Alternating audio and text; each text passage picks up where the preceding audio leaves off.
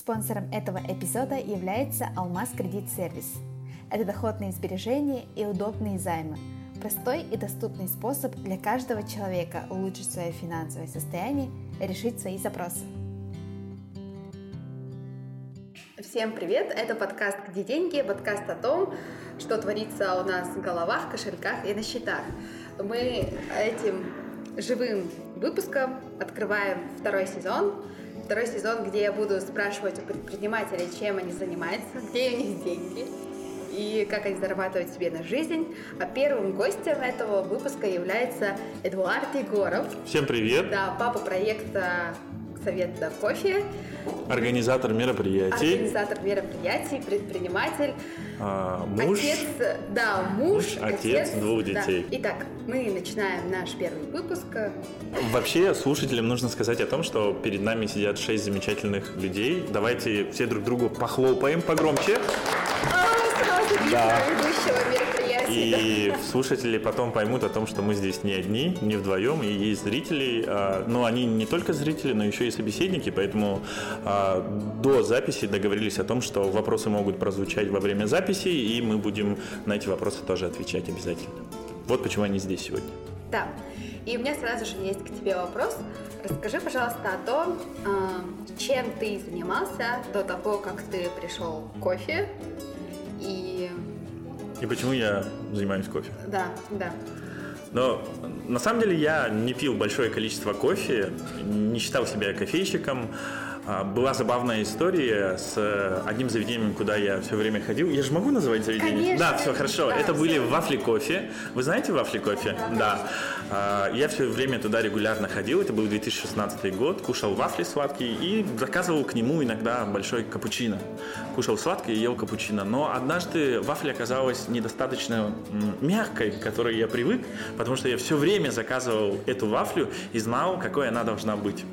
Я человек, который, если недоволен, то конструктивно озвучивает свою критику, и подошел к администратору или официанту, не помню, и сказал о том, что, ребята, вафля не такая, как раньше, давайте вы поменяете, переделайте и сделайте ее заново. Ребята согласились со мной, сказали, да, конечно, и переделали ее, но помимо того, что мне переделали, вдруг вышла владелец заведения. Это была Людмила, Людмила Баженова. Кстати, и... вот она была у нас гостем подкаста, как скажешь, да. И рассказывала о том, как она открывала корейский ресторан «Кимчи». Да, да. Я слышал этот подкаст. Да, так как я Людмилу знаю, то я слушал этот, этот выпуск, этот выпуск. И вот она говорит, здравствуйте, Эдуард, вот вы постоянник, извините, что так служил, получилось, и попробуйте в знак извинения принять от нас подарок, говорит, месяц кофе бесплатно. Вау! И, ну, и я такой, так, подождите, месяц – это тридцать календарных дней, это даже выходные.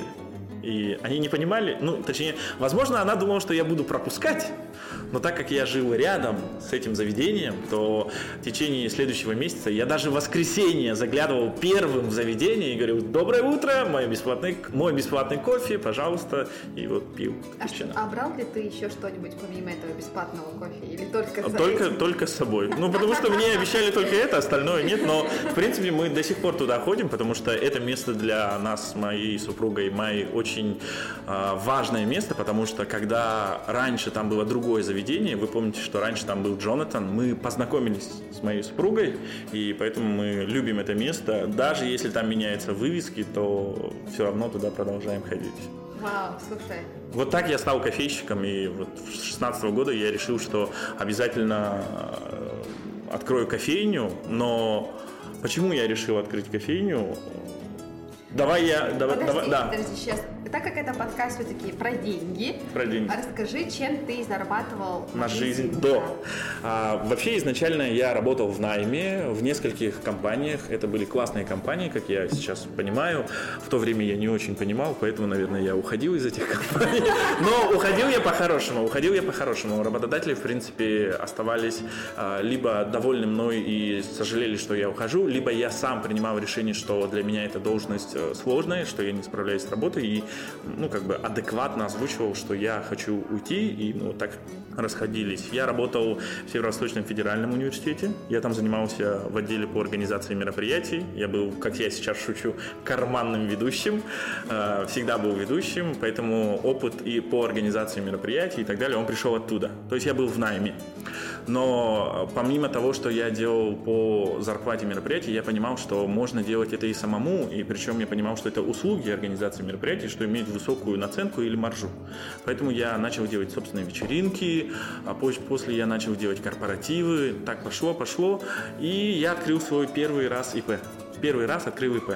Вообще я сейчас сижу второй раз, открыв свое ИП. Если загуглить ИП Егоров Эдуард Андреевич, то можно обнаружить, что есть ИП Егоров с одним ОГРН, закрытым, и есть второй, такой же, с действующим ОГРН. И вот в первый раз я открыл, тогда я даже продавал кислородные коктейли. Да, кстати, было время такое. Да, кислородные коктейли, но потом я продал этот бизнес, все оборудование продал. Мы привлекали кредитные средства, средства и покупали шоколадные фонтаны. Помните, были модные шоколадные фонтаны? То есть я был в сфере праздников, ивента и вот брал мелкие вещи, которые позволят мне заходить в эту сферу. И зарабатывал первые деньги как предприниматель с продажи кислородных коктейлей и организации мероприятий. Но потом я понял, что это очень сложно. Тогда я это делал абсолютно неумело. Я не учился, не интересовался, не масштабировался, не планировал. Такого ничего не было. И я, к сожалению, закрыл ИП. Почему закрыл? Потому что, ну, не то чтобы я в минус ушел, но это занимало у меня много времени, и я не понимал, почему. А, так как я недавно ушел с найма, и еще у меня наполовину нога оставалась в найме, то мне было... Вот знаешь, не было вот этого полноценного принятия риска, когда ты стопроцентно говоришь, что да, я предприниматель, да, я готов стать работодателем, помимо того, что свою семью кормлю, буду кормить у чужих, и не чужих, а других, и, а других, да.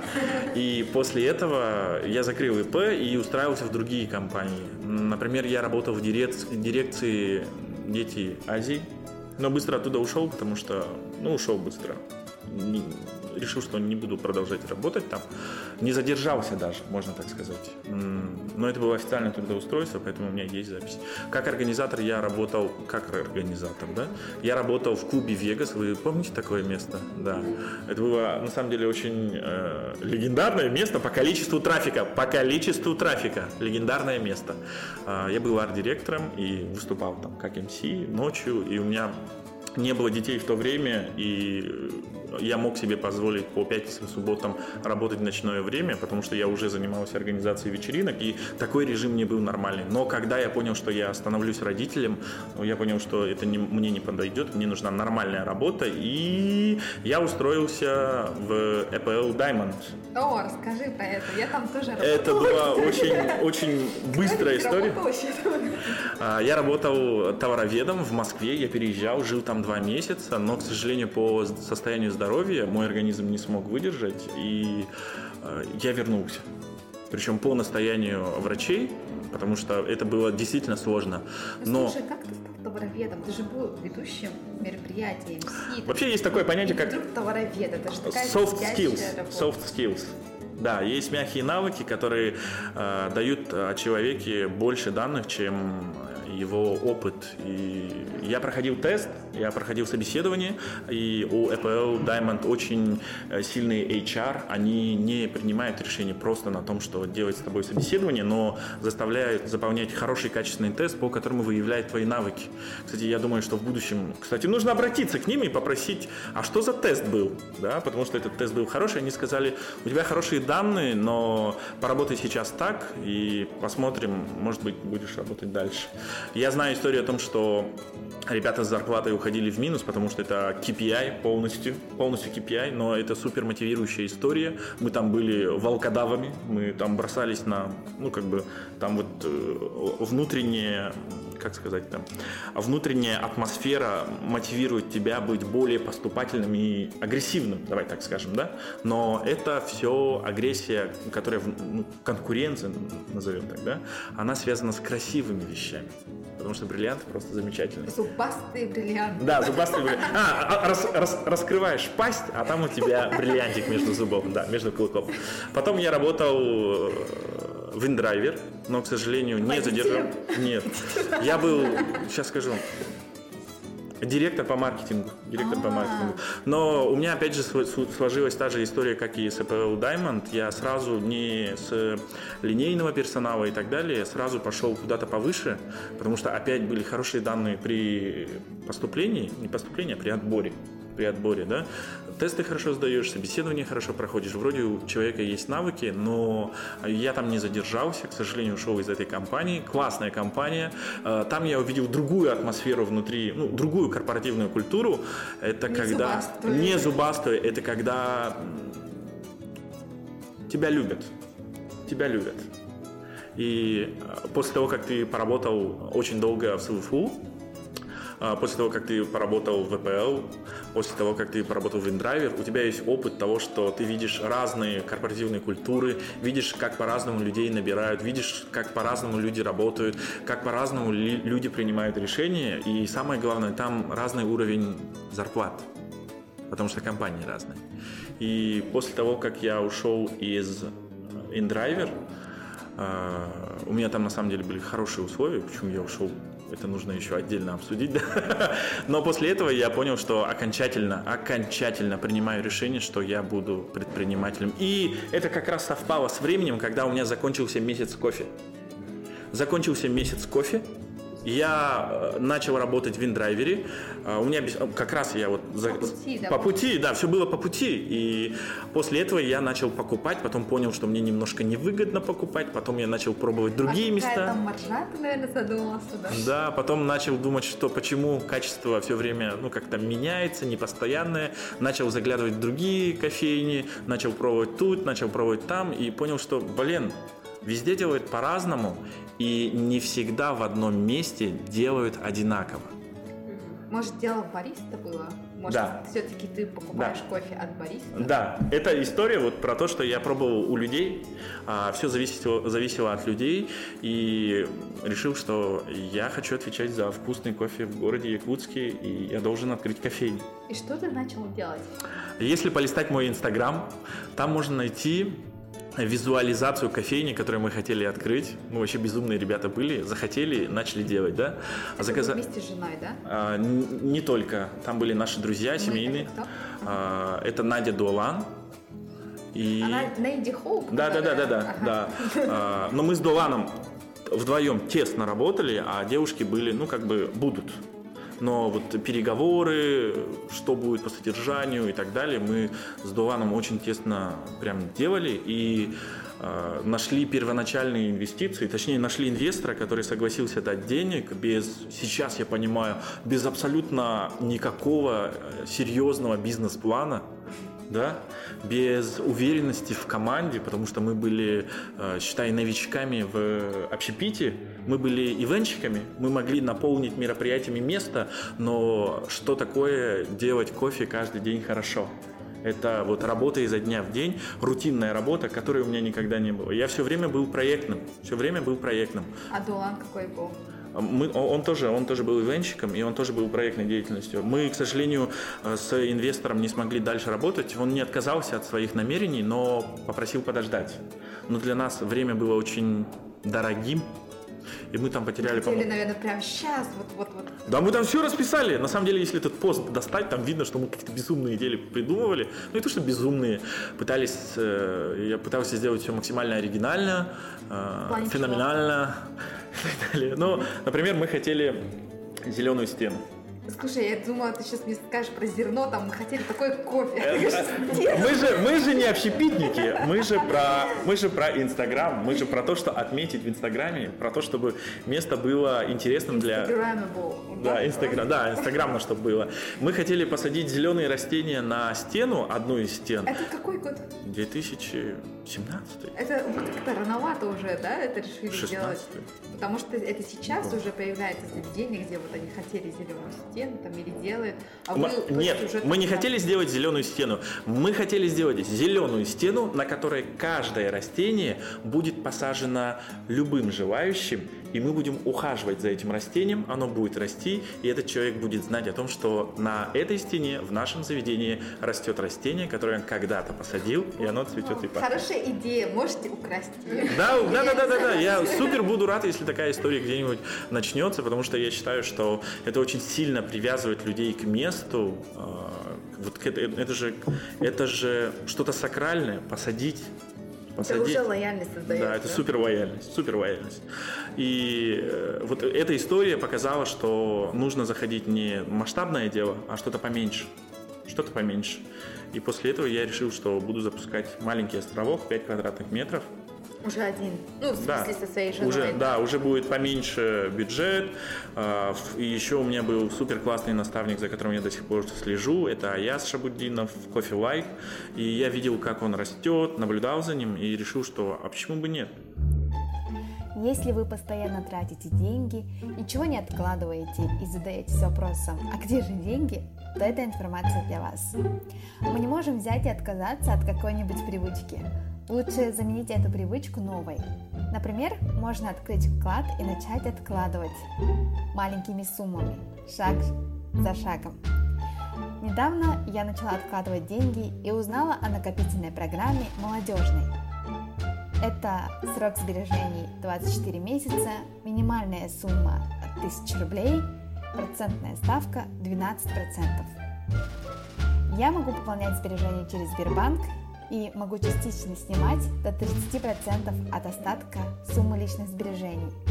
Выплата процентов и капитализация – это все есть.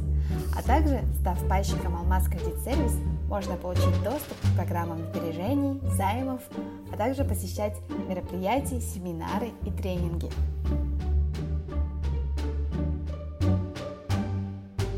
Хорошо, а теперь расскажи поэтапно прям, как ты открывал свою точку в кофейне. Вообще с любым местом поэтапно. С любым местом нужно знать о том, что есть лицо, которому принадлежит принадлежат эти квадратные метры, которые вы хотите получить. А, а так как ты работал с ЛФУ, то да. По-любому у тебя завязочки уже были, да? Да, и я сейчас еще добавлю насчет этих завязочек, потому что многих эти завязочки смущают.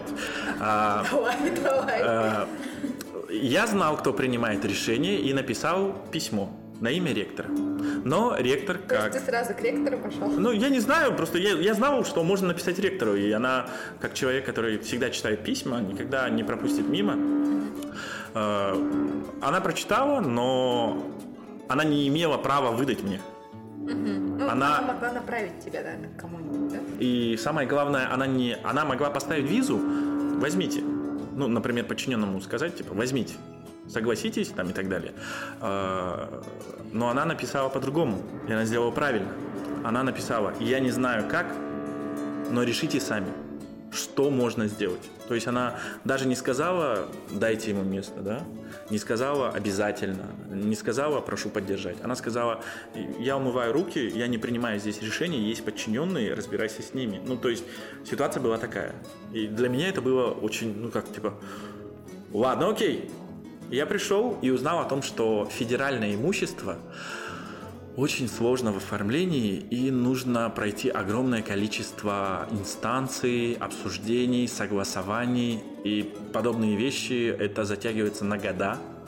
И я написал бумажку и ушел оттуда. Примерно на год. Примерно на год. То есть я написал бумажку в, октя... в, в, этот, в семнадцатом году, в октябре, по-моему, или в декабре, в декабре семнадцатого года написал письмо. Я думаю, что если кто-то когда-нибудь сможет достать это письмо, он сможет найти это письмо и прочитать, что мы написали. Кстати, письма нужно тоже нужно уметь писать. Всегда знайте о том, что в письме нужно указывать выгоду для человека, который принимает решение. Если это даже не федеральное имущество, а частное, объяснить, например, что если здесь будет вкусный кофе, то за этим вкусным кофе люди будут заглядывать, и заглядывая за кофе, заглянут еще в другие квадратные метры, которые находятся, например, если это торговый центр или деловой центр, например. И выгоду мы там указали, но оказалось, что там не один человек принимает решение, это все делается очень долго, и мы забыли эту историю, просто забыли эту историю. Как потом покажет время, почти что на год. Но потом... А что вы делали этот год? Ой, я чем только не занимался. Я уходил в минус. Если, если признаться, я уходил в минус. Пытался сделать тут, там, заказы, не заказы, выступления. Если посмотреть по выступлениям, в две тысячи семнадцатом году я очень много выступал. Я на все соглашался, на любую работу. Мне нужно было зарабатывать. Я подрабатывал, я работал, я по чуть-чуть. Это было нестабильно, это было... дико мерзко осознавать, что у тебя есть ребенок, вот сейчас будет второй, и, и, и как бы, ну тогда уже появился второй ребенок, вот у тебя уже двое детей, к тому моменту, когда это уже начало накипать, у тебя уже двое детей, но ты все еще, ну, как бы без постоянного заработка или без гарантированного заработка. Вот что-то такое. Без стабильного, да. Без какой-то минималки, которая тебе нужна. И... мы решили... Ты не жалел тогда, что ты стал предпринимателем? Может, все-таки надо было прогнуться под inDriver? Ну, я на самом деле уходил не только из inDriver, но и из других замечательных компаний. И я считаю, что... Сейчас я считаю, что я сделал замечательное... Ну, а начал замечательное а путешествие. Тогда, а тогда... Тогда... Нет, до сих пор я могу иногда думать, что, блин, классное достижение, я мог бы там работать. Такие мысли до сих пор, конечно, есть, но я знаю о том, что собственная история, она будет такой же замечательной к тому возрасту, к какому пришли люди, которые сейчас творят эту красивую историю. Ну, которая связана с inDriver, которая связана с ЭПЛ, Якутский бриллиант, ЭПЛ Даймонд. И получается, я уходил в минус семнадцатый год, это была жесткая напряженка, и мы решили, сейчас я вообще стрёмную тему скажу, мужики, никогда так не делайте. Мы съездили в минус, в долг, путешествие. Кредит? Да. О, нет. Мы взяли кредит и поехали во Вьетнам. Это был... Мне кажется, может, вы сильно устали. Да, это был жесткий факап, и мы сказали, боже, отсюда нужно уехать, поменять обстановку, давайте вот этот таносовский щелчок, давайте сменим это все. Мы съездили примерно на две недели по путевке в шикарный отель. Это был Вьетнам, это было море, это был песок, это было, это было просто великолепно. А не было и... потом страшно возвращаться, и черт, так кредит заплатить надо. Я знал о том, что если я продолжу... За... Вот я всегда об этом, кстати, говорю. Нет никакой... А, как, как я это правильно говорю-то? Когда я воодушевлен, я всегда это говорю. Нет никакого шанса, что у тебя не получится, если ты будешь это делать. То есть у меня стояла задача. Я, помните, я говорил о том, что первый раз, когда я открывал ИП, я был наполовину в найме, и мне было нормально. Тут у меня фиксированная зарплата, вот тут иногда доход, да? А в этот раз я полностью был предпринимателем, стоял на двух ногах, неуверенных, извините меня, дрожащих, да? Коротких. Еще и двое детей. И супруга, которая говорит, Эдуард, может, что-нибудь сделаем. И мы ездили в путешествие не одни, с нами были, была наша знакомая семья с детьми, и э, это была Яна Мария, у которой сейчас салон, она в бьюти-индустрии, она была официальным визажистом конкурса «Мисс Республика Саха Якутия», но в то время у нее не было салона, и мы с ней сидели вдвоем и думали, блин, нужно стать предпринимателем и нужно делать красивую историю. Нужно что-то делать по красоте. Нужно что-то... Не по красоте, не в смысле бьюти-индустрии, а чтобы это было не стыдно этим заниматься и хотелось этим заниматься. Я помню, как мы с ней сидели э, в номере... Нет, не в номере, а на балконе. На балконе сидели, обсуждали и решили, что по приезду мы обязательно каждый сам по себе начнет свою историю. Я приехал. В то время я уже был знаком с владельцами Travelers. Кстати, они тоже недалеко от моего дома находятся, я к ним тоже заглядывал часто. Я подрабатывал, я же говорил о том, что соглашался на любую работу. И вот Travelers была компания, которая пользовалась моими услугами ведущего неоднократно до сих пор. И Виктор Гилевич сидел, пил американо в эспрессо-баре на Кирова. Я ему начал вновь рассказывать кофейную историю, что я когда-то вот, ну, я ему рассказывал иногда, когда встречал. Это, наверное, два раза в год было. За, ну, где-то два раза за год произошло. Я ему третий раз, это уже был, была осень, я начал ему рассказывать, вот, я хотел открыть, потом я хотел открыть островок, но там сказали долго, там и так далее. Ну, я просто рассказывал, и он сказал классную вещь. Он сказал, положи кружку Эдуард, захочешь сделать? Сделаешь. Я поставил свою кружку, посмотрел на улицу, приехал семнадцатый автобус. Я ему сказал, хорошо, выбежал, сел на семнадцатый автобус, поехал до университета, зашел, там есть коммерческий отдел. И... Запомнили, да, коммерческий да. отдел? Его, к сожалению, сейчас уже не существует. Да. Там есть какое-то другое отдел, они там тоже самым занимают, тем же самым занимаются. И я помню о том, что год назад у меня было письмо. Я говорю, а где письмо, которое у меня год назад было? И там был какой-то распространенный ответ. Ну, мы, в принципе, не против, но и сделать. И вот такой был ответ, такой, типа, не да, не нет. Ну, то есть, не дадим, но и не не дадим. И я такой достаю письмо и говорю, здесь сказано нет. Мне говорят, нет, но тут не сказано да. Я говорю, тут же не сказано нет, тут не сказано да. Тут не сказано нет, давайте попробуем заключить договор. Оказалось, что за то время, за год, университет уже сам знал о том, что нужно сдавать квадратные метры, потому что не только я писал, огромное количество людей писало, и все писали разные письма. Разные письма. Вы сейчас можете заглянуть в другие учебные корпуса и посмотреть, какие киоски, например, там есть, и увидеть, что в зависимости от владельца история с одними и теми же пятью квадратными метрами абсолютно разная. Где-то злые люди, закрытые за вот такой маленькой, за, за таким маленьким Я окошком. Я поняла. Ага, все-все. Да-да-да. Мое предложение оказалось очень красивым. И я какой-то там отбор прошел. Была какая-то комиссия, и в течение недели мне заключили, точнее, дали согласие и начали, запустили процесс согласования договора. Эдик имеет в виду, он сразился своей харизмой, да? Ну, то есть потребовалось не только писать письма, но еще и прийти и доказать правоту своей идеи. Защитить совет. И проект. Прошла примерно неделя, там согласование пошло, потому что бумага была очень хорошая, она была... Хорошо, когда э, чиновники отвечают пространственно. Ну, то есть, там нету да, там нету нет, но, в принципе, ни да, ни нет. То есть, если запустили, запустилась бумажка, мне согласовали договор за неделю, мне позвонили и сказали, Эдуард, ваш договор согласован, с какого месяца дня, дня начинаем. Я такой, подождите, положил трубку и говорю, Майя, нам согласовали. У нас будет капиточка. И я говорю такой, подожди, у нас же денег нет.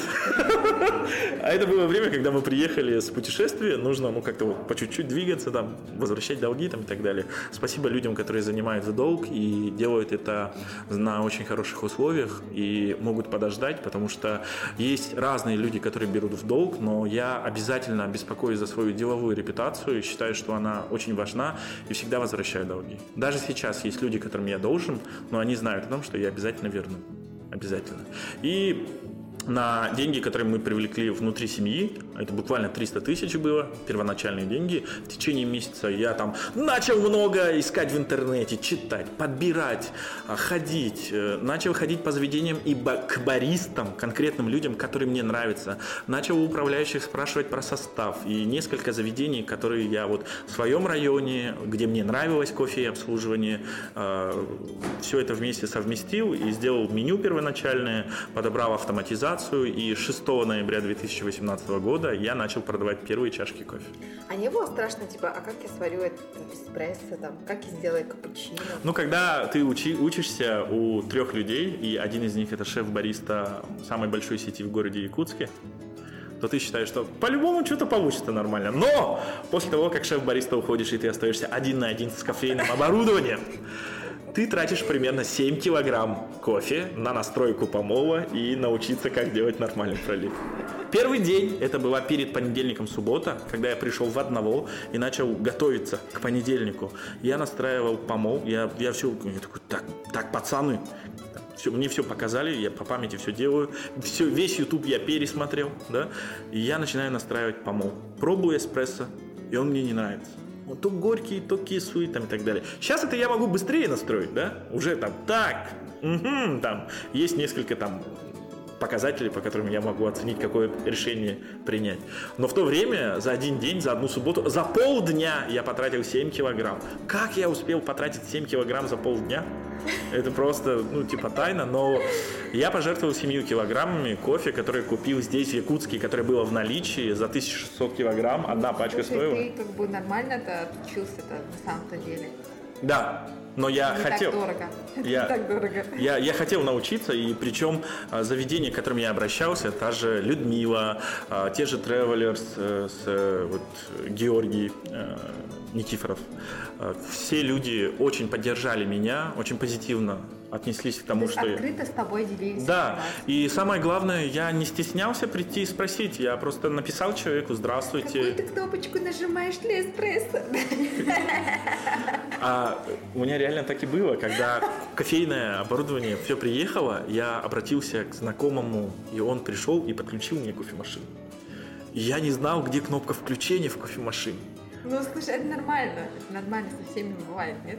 Ну, слава богу, я это уже прошел. А ты сталкивался с тем, что тебе отказывали или с некой такой закрытостью? Я помню, я однажды подошла в Perfetto кофе, ну просто поговорить, как с коллегами, угу. и спрашивая, а вот у вас больше берут черный кофе или с молоком, или что-то, а какой у вас кофе больше берут? Они такие, посмотри, это вообще-то коммерческая тайна. И вообще, вы работаете в Кафему. Мы вам ничего не будем говорить. Я такая, э-э-э. Во-первых, я не работаю в Кафему, да?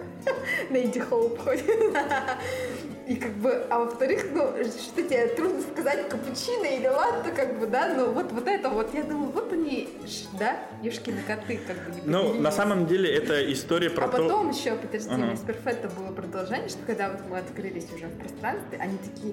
Пришли очень высокомерные, такие, ха-ха, мне эспрессо, такие, ну, у нас бариста заварил, они такие выпили и молча ушли, или даже с тобой взяли, ну, кто молча ушли, я подумала, как бы нахрена вот это вот все представление, да, потому что... Вот я помню, как мы с тобой познакомились. Mm-hmm. Ты сам пришел такой, ой, давайте знакомиться, там, и так далее. Это же было очень позитивно, mm-hmm. да, и тут как бы вот от других вот так. Вот когда к тебе я приходил, у тебя уже был бэкграунд в моих глазах, то есть я читал твой блог, да, твой инстаграм, смотрел твои посты, я как-то вот разделял те идеи, которые ты писала, и поэтому, когда я к тебе приходил, условно я тебя знал. Спасибо социальным сетям, и спасибо, что некоторые люди, ну, как бы пишут там, что человека можно чуть-чуть узнать, прежде чем с ним познакомиться или ему написать. Э, сталкивался ли я с тем, что мне отказывали? Да. Расскажи. Это была история с... Ну, не то чтобы отказывали. Я надеялся на... Вот бывает такое, что ты что-то знаешь, и хочется рассказать об этом людям. Пацаны, нормальный кофе нужно делать так. Вот эта история, да? Это, хочется это, всем это, рассказать это больше. Да-да-да, давай, да? давай, типа, да. Но потом со временем ты... Так, коллеги... Нормальный кофе, ну, когда со временем ты уже, да? И когда к тебе обращаются молодые люди, ну, не в смысле мужчин молодые люди, а в смысле молодые ребята, которые что-то начинают, э, почему некоторые отказывают, да? Я считаю. Я считаю, что... Вот в моей ситуации, как было, я сам был позитивно настроен к такому. То есть я был открыт к тому, что мне могут отказать. И я знал, что человек не обязан мне предоставлять информацию, потому что некоторые предприниматели из своей предпринимательской деятельности делают публичную историю, рассказывают об этом, делятся, а некоторые, наоборот, до сих пор есть большое количество, например, супербогатых людей, не только в стране, но и даже в регионе у нас, но мы не будем знать об их состоянии, потому что это люди, которые закрыто этим занимаются. А мы, вот в случае я и моя супруга, занимаемся этим открыто, и поэтому, когда... Ко мне обращаются, у меня спрашивают. Я никогда не стесняюсь рассказывать, но в меру, в дозу, как-то вот открыто, но не, не, не на не нагишом. Вот. Открыто, но не нагишом. Я приоткрываю, да? Да, так, плечика. Но не голышом. Но не голышом. И как ты отнесся к этим отказам? Пошел дальше? Была одна история только из всех ситуаций. Я очень любил э, визуал, который был у Coffee Cup. Как у них стаканчики выглядят. То есть я знал, что мне нужно будет брендировать стаканчики, что мне нужно, делать, нужно будет делать какое-то меню, знаешь, какой-то логотип. Как бы узнать брендирование, ну как про брендирование стаканчика. Просто переворачиваешь стакан и смотришь, кто производитель. Да-да-да. Кстати, я потом, потом уже узнал и потом начал не просто покупать кофе, а покупать кофе с собой и смотреть так. Вот в Бургер-Фите, кстати, хорошие вот у них стаканчики брендированные, и у них ребята с Новосибирска этим занимаются. И у них очень хорошо. Хорошие, кстати, условия брендирования стаканчиков. Про брендирование мы отдельно еще можем поговорить, когда затронем тему экологичности бизнеса. Да. Да. Так да. Вот, э, был один, не то что отказ, а позиция, сколько ты мне заплатишь. То есть я понимал, что ну, у человека... На самом деле это, это нормально. Справедливо, да? Да, то есть я понимал, что угу, у человека замечательный опыт. Но, чувак, я в минусе и еще в долг запускаю кофеточку, и у меня было... Ну, смотри, с одной стороны, если бы ты хорошо был знаком с человеком, и если бы ты сказала, слушай, я вот в долг, но потом в будущем там как-нибудь сочтемся, угу. Можешь ли ты меня научить? Если бы ты, например, кто-нибудь зеленый ко мне так пришел бы, угу. Сказал бы честно, у меня денег нет, я занял у семьи, чтобы открыть кофеточку, вот я хочу делать так-то, я бы, наверное, пошла бы навстречу, сказала бы, окей, просто давай. Там была... Просто никто не не рассказывать свои истории, а все такие типа давай, давай, давай, расскажи, давай. Все, помоги мне. Там была себе, параллельная да? история, что я всеми конечностями стучался во все двери, которые знаю, и одна сказала заплати, а все остальные сказали приходи. Ага. А поэтому я к нему не пошел угу. И пошел к остальным, а остальные поделились бесплатно. То есть ты бесплатно. решил бесплатно получить? Да. А не было такого, что бесплатно, может быть, это будет долго, или будет цирк? Э- Да, у, у меня был только месяц на запуск, потому что я подписал договор, на котором было прописано, что через месяц я должен стать, и у меня начинают капать деньги. А не было такого, что, что типа, окей, ладно, я тут куплю, а потом найму бариста, буду ему платить деньги? Ни в коем случае. Делаешь. Я считаю, что собственник обязательно должен какой-то вот... У меня до этого был уже бэкграунд, когда я был в найме, и не линейным персоналом, а ЛПР, и из-за этого я не знал, что происходит внизу. Ну, так назовем, да? Не знал, что происходит внизу. И в этот раз я знал о том, что я обязательно буду баристой сам. То есть всю эту боль, всю эту настройку. Потому что я знал о том, что со временем я начну нанимать людей. И когда я начну нанимать людей, то мне нужно будет их обучать. Какие-то стандарты, нормы, какие-то показатели, что были. И чтобы эти стандарты и показатели знать, нужно самому их знать. И не впадать, наверное, в какую-то зависимость от наемного персонала даже. Да. Да, чтобы не было звезд. Сами. Чтобы не было звезд. Но э, на самом деле я считаю, что с дверьми, которые одна сказала платно, а другие бесплатно, это, это очень классная история, потому что нужно просто обращаться. За это не сажают в тюрьму, когда вы пишете человеку, звоните человеку и спрашиваете, просите совета и так далее. У меня даже сейчас, вот прямо сейчас происходит история с девушкой из... Она откуда? Я так и не знаю, из какого она района. Она в Лусе, в райцентре, хочет на... Она мать в декрете. Без найма, по-моему, или я не, точно не знаю, я даже не интересовался.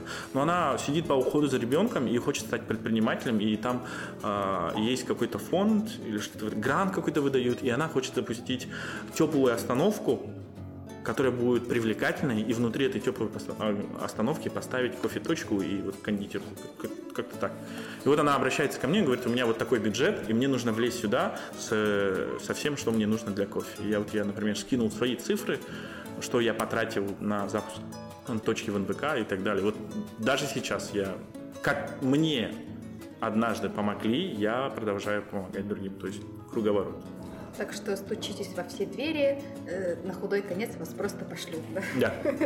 Хорошо. Как ты думаешь, все-таки это бариста открывает кофейню или предприниматель открывает кофейню? И как вот соблюсти некий такой баланс, когда ты сильно не уходишь в бизнес, но при этом сохраняешь какую-то экспертность кофе? Потому что я помню отчетливо, когда открыла свою первую кофеточку, а я работала баристой с восемнадцати лет, и вот и мне нужно было решать, где покупать молоко, где салфетки, там аренда, выплата зарплаты и так далее. И черт, а я просто хотела стоять сама варить кофе, и я понимала, что я ухожу очень далеко от своей мечты, о том, что я поручаю вот другому бариста, хоть самому классному, варить этот кофе, но я ухожу в управленческие какие-то дела и все меньше интересуюсь тем, что вообще происходит в кофейном мире и с, ко- и с кофе. Это было немножко страшно и, и даже дискомфортно. Но и при этом идти просто работать бариста тоже не хотелось, потому что не хотелось выбирать то зерно, с чем я хочу работать. А если бы я пошла по найму работать, мне пришлось бы с тем, на что, грубо говоря, хватит хватает денег у моего работодателя. Ну смотри, почему обязательно зло? Почему обязательно должна происходить негативная история? Когда я работал сам у себя в найме, я понимал, что я трачу личное время не... О... Ну, нужно понимать, что до этого у меня в найме была высокая зарплата. да, я приходил сам к тебе в найм и понимал, что там средняя зарплата по рынку такая-то, да, да, и понимал, что мое время столько не стоит, что я должен зарабатывать больше. Например, у нас в Якутске это где-то примерно сто двадцать рублей в час, да? Да. В Москве это составляет двести рублей в час. За смену бариста получает Нет, где-то... Москву можно вообще не озвучивать. Ну да. Москву можно не трогать вообще. За смену, например, десятичасовую получает где-то тысячу двести рублей. В некоторых местах там тысячу рублей платят. И как бы это ок. Это как бы ок. Главное, чтобы ок, запятая, что после этой фиксы идет. Вот этот да, вопрос. Да. Когда я вот хочу ответить на твой вопрос, кто же все-таки открывает, то я считаю, что есть уровни. Я приведу примеры. Я об этом рассказываю только потому, что я когда-то учился, и мне об этом рассказали. И часть из этого я прошел сам и понимаю, что это действительно так. Есть ремесленники, есть предприниматели, есть бизнесмены. Есть люди с разным уровнем, как называется, не деньги, а общим словом, как называется. Вот у человека есть недвижимость, есть... Благосостояние? Не благосостояние. Капитал, вот, да, капитал. Есть люди с разным, с разным уровнем капитала, и чем больше у тебя капитала... Там даже капитал, да, потому что да, да, да. знания тоже капитал. То есть у тебя есть, например, деньги, но нет помещения, ты арендуешь помещение, покупаешь франшизу. У тебя есть помещение, но нету денег, ты приводишь сюда хорошую кома- команду, и они тебе либо с франшизой, либо сами начинают делать, да. Вот пример, например, бизнесмена, Travelers. Это история, когда у человека уже был долгий бэкграунд, у него была долгая история, он был в этом давно, у него были деньги для того, чтобы вложиться в это. То есть он покупает франшизу, которая хорошо себя показывает, он ее увеличивает по количеству точек и тем самым продолжает работать. Это вот уровень бизнесмена, когда бизнес работает, а твоя задача правильно принять решение. Не оплошаться с, например, выбором франшизы, как в случае с кофешоп, извините меня. И он а выб... там они оплошались? Ну, мне кажется, если выбирать между этими двумя, да, у меня будет немножко ангажированное мнение, потому что я с Travelers очень хорошо работаю, общаюсь и так далее, да, то я считаю, что у Travelers, не, не, если закрыть вопрос кухни, ой, вопрос кофе, то с кухней у Travelers намного вкуснее. У них и с местоположением хорошо, и с интерьером, и с обслуживанием, ну как-то очень хорошо, да, вот, кстати, если исключить именно кофе, что кофе больное. Возьмите меня за управляющий, я вам исправлю кофе, хотя нет, ничего не поможет. Ну вот в кофешопе я был пару раз, но три, три раза, причем я это делал в разные промежутки времени, то есть не три дня подряд, да, в самом начале, когда они только открылись, через некоторое время и вот совсем недавно. И ситуация для меня по кухне, например, не изменилась, а я не только пью кофе, я еще и ем в заведениях и считаю, что хороший кофе должно сопровождать хорошей кухню. Ну, выпечка, например. Классный. Интерьер очень классный. Уютный, да. Но как, но как подумать, не только за интерьером люди приходят. Интерьер там классный, мне там нравится. Да. Так вот, первый уровень, это максимальный уровень, это когда у тебя есть какой-то капитал, который ты правильно вкладываешь. И твоя задача правильно принять решение. Выбрать либо правильно принять решение. Второй уровень – это предприниматель, когда у тебя есть э, история с тем, что ты хорошо выстраиваешь экономику, что-то есть у тебя с маркетингом, да, но с линейным персоналом не очень, потому что тебе, в принципе, не был нужен линейный персонал в этой истории, или у тебя есть линейный персонал из другой из другого проекта.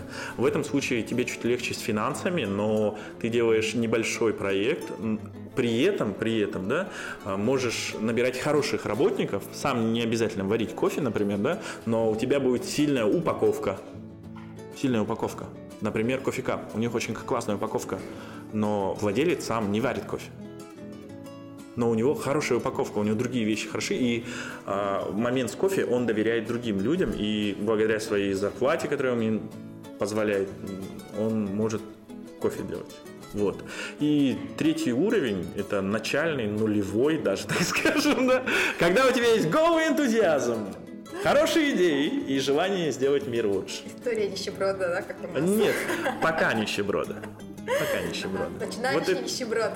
Это история, когда ты покупаешь минимальное оборудование, экономишь на всем, на чем можно, сам стоишь, вот много, много, многорукий, многоног, сам же и маркетолог, и бариста, и поставщик, и так далее. Вот это... А на чем ты экономил, кстати? Я покупала, наверное, дешевый шампунь и просто мыло. Это было, наверное, вот ужасное самое. Экономить на чем-то, вот, чтобы заниматься только своим любимым делом. А все остальные деньги, они вкладываются дальше. Насчет экономии у меня мысль, что не нужно сильно себя ограничивать, потому что отказ ведет к снижению... Вот помнишь про якорь историю? Когда ты оставляешь якорь одной ногой там. Когда ты, например, тратишь деньги... Тебе обязательно нужно заработать, чтобы покрыть свои траты. Да, входящие траты. Да. Должен быть. Поэтому я считаю, что я продолжаю ходить в заведения там, и так далее. Да? Даже тогда я продолжал это делать. Покупал кофе за двести рублей, хотя сам у себя мог бесплатно. Ну, за себестоимость взять, например, кофе. Да? Но сейчас я, например, все равно продолжаю ходить в другие кофейни, пробую там, и так далее. И делаю это без зазрения, потому что считаю, что... Не нужно сильно экономить, нужно просто говорить о... Сейчас назову это слово, когда...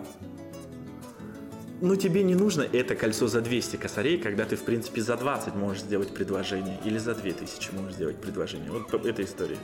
Тебе не нужно, и, например, покупать iPhone в кредит, когда ты можешь походить со старым сейчас, да, но потом нормально это сделать. То есть немножко подождать. Да, немножко подождать. Хорошо, а теперь давай поговорим о цифрах твоего бизнеса. Угу. Давай. Да. Делал ли ты какой-то бизнес-план, вот когда запускался? Да, я не то что и делал бизнес-план. Случилась а, давай. ли у тебя там ситуация ожидания реальности? Да, у меня был кассовый разрыв. А, так, все, рассказываю. Значит, э, эти цифры я придумал не сам. Эти цифры я нашел примерно в интернете. Они подтвердились, и причем до того, как я... У меня был, получается, тройной фильтр. Сначала я нашел в интернете, спросил у местных, а потом проверив сам. И цифры примерно получились такими, что нужно оставить наценку триста процентов, чтобы позволять какие-то маркетинговые активности, скидки, там, бонусы и так далее, чтобы маржа не съедалась, была нормальная зарплата, хорошая качественная себестоимость, и при этом ты мог зарабатывать на этом. То есть наценка триста процентов. Я потом несколько раз эту информацию находил, но про наценку триста процентов мне сказал конкретный человек, который находился конкретно здесь, в Якутске. Он сказал: Эдуард, когда будешь делать цены, не смотри только на конкурентов, но и постарайся делать триста процентов. Тогда сможешь делать маркетинговую активность. Ну, кстати, смотри, там же еще есть разница в том, что когда ты продаешь кофе в какой-нибудь хорошей кофейне с атмосферой, с едой, там будет одна цена, потому что люди за атмосферу, особенно в Якутске, они готовы платить. А когда ты просто ставишь кофе-точку, ну, ты там определенного, выше определенного уровня не можешь цену поставить. Ну, потому что, ну, смысл у тебя... Лена, согласись, что там, где красиво и дорого стоит кофе, там наценка больше триста процентов. Да. Да. Но я держался этих триста процентов, смог сделать нормальными. На самом деле, некоторые позиции у меня с очень малой наценкой. Некоторые дорогие позиции, они с малой наценкой, потому что если там начинать вот это механическое триста процентов, то у тебя там какие-то безумные чеки начнут получаться. Ну, все ну, нужно в меру. Скажи, например, себестоимость кофе. А, и когда ты с наценкой триста процентов заходишь в себестоимость, выходит, что в среднем тридцать процентов. В среднем себестоимость это тридцать процентов. Может быть больше, да, может быть больше, если это дорогая позиция, на которой ты сам ограничил наценку. То есть, если ты покупаешь стаканчик капучино за сто рублей, то знаешь, что тридцать три рубля там это кофе, вода, стаканчики, стаканчики молоко, вот это все дело. тридцать три рубля. Слушай, а на чем ты больше зарабатываешь? На, на кофе или все-таки на продаже еды и каких-то других сопутствующих? Я начинал на самом деле с моно-меню, то есть у меня были только напитки. А, only coffee. Да? Only coffee был. А only... Как, как да, да не то, что формат? Кофе. Он себя оправдал, потому что мне казалось, Нет. что люди именно кофе хотят вот что-то сладкое. Вот у нас просто такая культура. Мы кофе хотим сладкий, с молоком, с сахаром. И еду мы хотим кофе, потому что мы не можем просто так пить чай. Да? У меня даже вот чай есть, есть печенька, и нам что-то обязательно нужно кофе. А, нужно учитывать, что я запустился не просто где-то, где люди проходят мимо и покупают, я запустился в учебном корпусе, где было очень много студентов, которые хотят покушать, утром не успели перекусить, да? а, что там есть столовая, и что ребята хотят выбор какой-то. То есть еда там уже предполагалась изначально, но для еды было нужно оборудование холодильное. Витрина очень дорого стоит, извините. А я запускался с триста тысяч, и мне этих денег не хватило, разумеется, ни на какую витрину.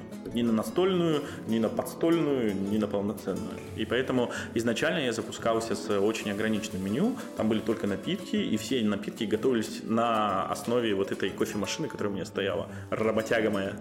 Вот. И позже начали появляться опять эти батончики, всегда вы видите их, да? Потом начали появляться сэндвичи, потом... Кстати, я их вообще вот как прятал. Они пошли у тебя? Эти брауни... А, брауни... Брауни тогда не было. Тогда а. был а, Юра Конешников, Onigiri, Everyday называется а, у него, угу. Onigiri. Угу.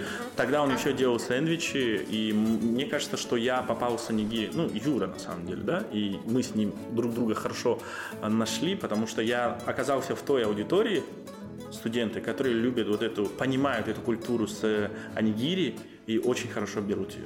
То есть ты попал?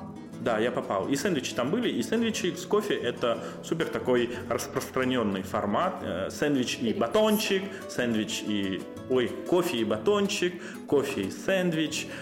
Кофе и Onigiri звучит не очень, но были истории, что просто Onigiri брали и уходили. Мне вот всегда было интересно, что у тебя летом на лето закрывается, да? Да. Кстати, еще самое классное, что нужно не забывать, это внимательно обсудить условия аренды с, э, с собственником. Если вы будете заходить к частнику, то нужно, чтобы вам дали в начале э, каникулы арендные. То есть, либо вы не платите, либо она растет по чуть-чуть и выходит до нормы там в течение трех месяцев или от шести до шести месяцев, зависимо. Это все индивидуально. И плюс еще вы должны понимать, что у вас есть низкий сезон, и на аренду нужно на низкий сезон сразу откладывать. У меня, например, три месяца точка не работает. Но ты платишь аренду. Конечно. И не только аренду. У меня по нормативу идет вывоз мусора, который благодаря частной компании стоимость выросла. Электричество, там, охрана, потому что я нахожусь в здании, где находится охрана, и я в том числе коммунальные услуги даже включаю этот охрану. И тогда, в прошлом году, девятнадцатый год, мы впервые встречали январь, в котором половина месяца выходные, а я нахожусь в учебном корпусе, никого нет, а половину еще месяца января сессия, и детей, ну, студентов тоже нет. И в прошлом году у меня был дикий финансовый, э, кассовый разрыв, и я привлек деньги, кредит взял. Я его до сих пор выплачиваю, но я выплачиваю его комфортно. Я растянул его на долгий срок, потому что понимал, что такая история может повториться. И тогда, в январе, взяв кредит, закрыв свой разрыв кассовый, который можно было бы предотвратить, если бы я заранее обучился, и в феврале я пошел на обучение. Вообще, в целом, бизнесу. Как же строить бизнес, что, как это все делается. Это была программа «Долина» от Лайк-центра, шестинедельный курс. Я кредитными деньгами оплатил обучение. Опять кредит взял? Да, ну, это все было в кредите. Я такой, какого хрена я творю? Но обучившись шесть недель, я вышел в ноль. Вышел в ноль. То есть я заходил в минус на эту программу, я же в долг. Но за шесть недель я прям работал, я понимал свои цифры, там, снизил себестоимость, нашел решения какие-то, увеличил э, глубину, ширину э, своего меню. Вот тогда у меня и появились сэндвичи всякие. Вот после, да, я понял, до что продажи, да? До продажи делать, что нужно обязательно, э, и понял, в какую сторону мне расти, как мне расти, как мне вырасти вот наверх, вертикально, как вырасти горизонтально, вот эти все истории. И кассовый разрыв и летом. И, к сожалению, к сожалению, настолько воодушевленный своим обучением, своим результатом на обучении, я заходил в минус, закрыл в ноль, но при этом, но при этом у меня были знания, и я такой, я все знаю, нужно заходить. И я начал писать миллион писем во все места, которые считал, что они подходят под кофе. И частные, и государственные места, там где-то десять мест параллельно. десять мест параллельно просто начинал работать. Я дошел до того, что мне написали из Алдана. Сказали, слушай, тут строится помещение, возможно, там захотят поставить кофе. Вот номер собственника, который строит. Свяжись с ним и попробуй предложить ему поставить там кофейню. Я даже общался с людьми из Алдана, чтобы, возможно, расшириться в сторону. Потому что я видел, экономика такая, если я продаю тридцать три процента это себестоимость, еще тридцать три процента это обязательные расходы, и еще тридцать три процента это прибыль. Но прибыль съедается какими-то разными вещами, типа маркетинг, какой-то бюджет, который может приходить, уходить. И чтобы Чтобы зарабатывать больше, мне нужно было открывать больше точек. Больше точек. И чтобы открывать больше точек, я понимал, что я могу привлечь какие-то инвестиционные, ну, инвестиции чьи-то. Я знал, что есть люди, которые могут в меня вложиться, примерно предполагал. И мне нужно было просто найти места, потому что девяносто процентов или восемьдесят процентов твоего трафика зависит не от того, что ты делаешь вкусный кофе, а от того, что ты находишься в удачном месте. Если ты делаешь хороший кофе в хорошем месте, у тебя будут замечательные продажи. Если ты делаешь хороший кофе в не очень хорошем месте, у тебя будут постоянные продажи от одних и тех же людей. Но с другой стороны, в хороших местах и другие хорошие заведения тоже есть. Да, и вот чем, чем выше ты вот в эту планку поднимаешь, тем конкуренция может быть. И я начал просто искать и потратил время на то, что запустил вторую кофеточку. В НВК. В НВК Саха. Угу. Наступило лето, я начал работать в НВК. Я не знал о том, что Слушай, летом... а почему ты летом открыл кофеточку? Потому что это же самый лоу-лоу-лоу-физм, наверное. Ну, типа, я в кофейном бизнесе тогда впервые встречал лето. Я не знал, что летом нужно продавать а, холодные а напитки. А были какие-то холодные напитки на основе no. кофе? Нет. Там, газировку и так далее. Потому что, опять же, я... Видите, ограниченность в ресурсах заставляет тебя бюджетно запускаться, не продумав, хорошо взвесив. То есть я запускался не на лето, а запускался на зимний период. И мне считалось, что нужно прождать только три месяца, и потом уже начнется зима, когда будет нормально. И поэтому я все свои траты, которые были ограничены, тратил только на зимний период. То есть в голове держал только зимний период. И представляю, угу, лето начнется, ой, зима начнется, будет нормально. Осень, осень, сентябрь, сентябрь. Три месяца подождать и так далее. И тут я понимаю, что аренда в Кфене у меня продолжает капать. И я понимаю, что у меня низкий сезон в НВК, причем не низкий сезон, а низкий сезон для нового места в, в здании с... каким? С ограниченным трафиком? Нет, не то что ограниченный, это охраняемый объект. А, охраняемый, то есть, поэтому... Вы, там внутренние вот, их посетители только могут покупать? Нет, я, слава богу, запустился, ой, поставил точку до... охраны, да, до охраны. Uh-huh. То есть ко мне, я находился вот в этом аппендиксе, который перед охраной стоял. Но вот эти два фактора, что я запустился летом в низкий сезон, без холодных напитков, идиот, хочу изобрести машину времени, вернуться к себе в мае и избить за то, что я не купил льдогенератор, типа такого. Потому что сами работники приходили и говорили, а, а когда у вас появятся холодные напитки? И я такой, никогда, потому что я на ограниченных ресурсах запустил эту точку. Подождите, когда никогда. Вот такое было. Слушай, может быть, ты не думал, что ты запустил эту точку, там, вдохновившись э, обучением, что вот я все смогу, и немножко не подрасчитал? Да, немножко не подрасчитал, но я был абсолютно уверен, что у меня получится, потому что я продолжал это делать. Потому что я пошел в долину. Да.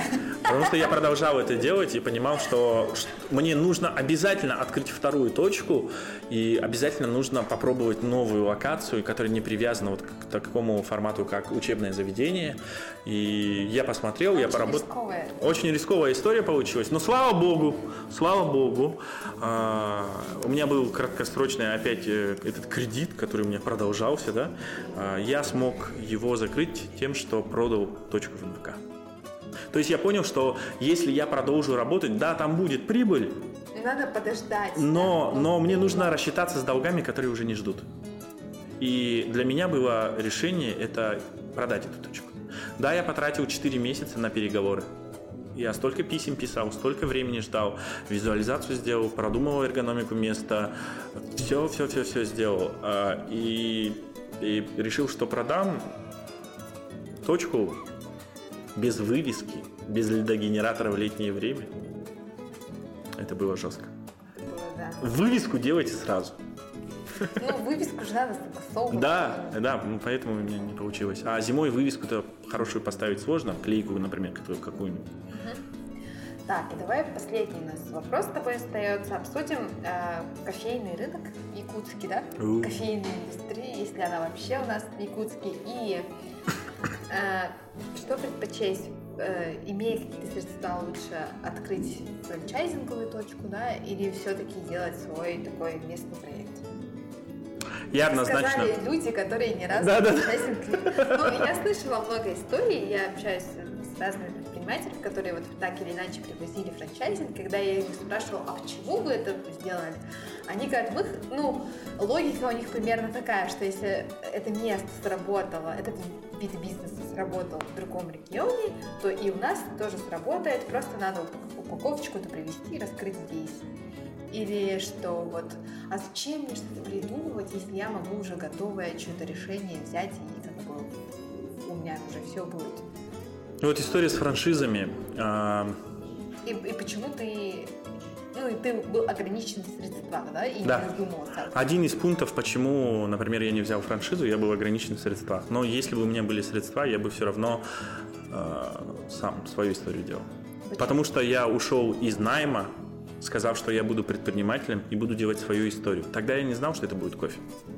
Но я знал, что я однозначно должен свое что-то запускать. Это должно быть лично мое, я должен эту боль пройти, вот этот, каждым позвонком. И поэтому я не брал франшизу. Я, например, в то время думал о том, что хм, Coffee Like, Coffee Like там и так далее.